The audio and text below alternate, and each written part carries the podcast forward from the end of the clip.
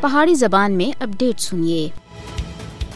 بھارتی حکومت کشمیر وچ امن و امان دے بارے وچ کھلے عام جھوٹ بول رہی ہے۔ سکورٹی دی صورتحال کو بہتر بنانے دے بارے وچ بھارت تے سیاسی اور فوجی رہنماواں دے دعوے ایک ظالمانہ مخالت ہی علاوہ اور کچھ بھی نہیں نہیں مقبوضہ جموں کشمیر وچ معمول دی واپسی دے بھارتی دعوے ہر دیہڑے دی بنیاد دے اتنے شہادتاں پرتشدد تلاشی آپریشناں چھاپا اور منمانی گرفتاریاں دی بے نقاب ہو رہا ہے مودی حکومت کشمیر دے اتنے اپنے جھوٹے بیانیے کو اگے بدانے دے واسطے سچائی اور حقیقت کو تروڑ مروڑ کے پیش کر رہا ہے بھارتی حکومت مقبوضہ علاقے وچ پانچ اگست دو ہزار انی دے اپنے یک طرفہ اور غیر قانونی اقدامات کا جواز پیش کرنے دے واسطے سرمایہ کاری اور ترقی دا جھوٹا بیانیاں کاٹ رہی ہے۔ مودی حکومت عالمی سطح دے اتنے مقبوضہ جموں کشمیر دے حالات ٹھیک ہونے دے حقیقت تے دعوے جڑے او مقبوضہ کشمیر دی زمینی صورتحال تے سامنے آ رہے ہیں جڑا کہ مودی حکومت تے صورتحال وچ بہتری دے دعوے دی نفی ہے کشمیر اور جنوبی ایشیا وچ اس وقت تک حالات ٹھیک نہیں ہو سکتے جب تک کشمیریوں کو انہاں دا ناقابل تنسیق حق حق خود ارادیت نہیں دتا جاندا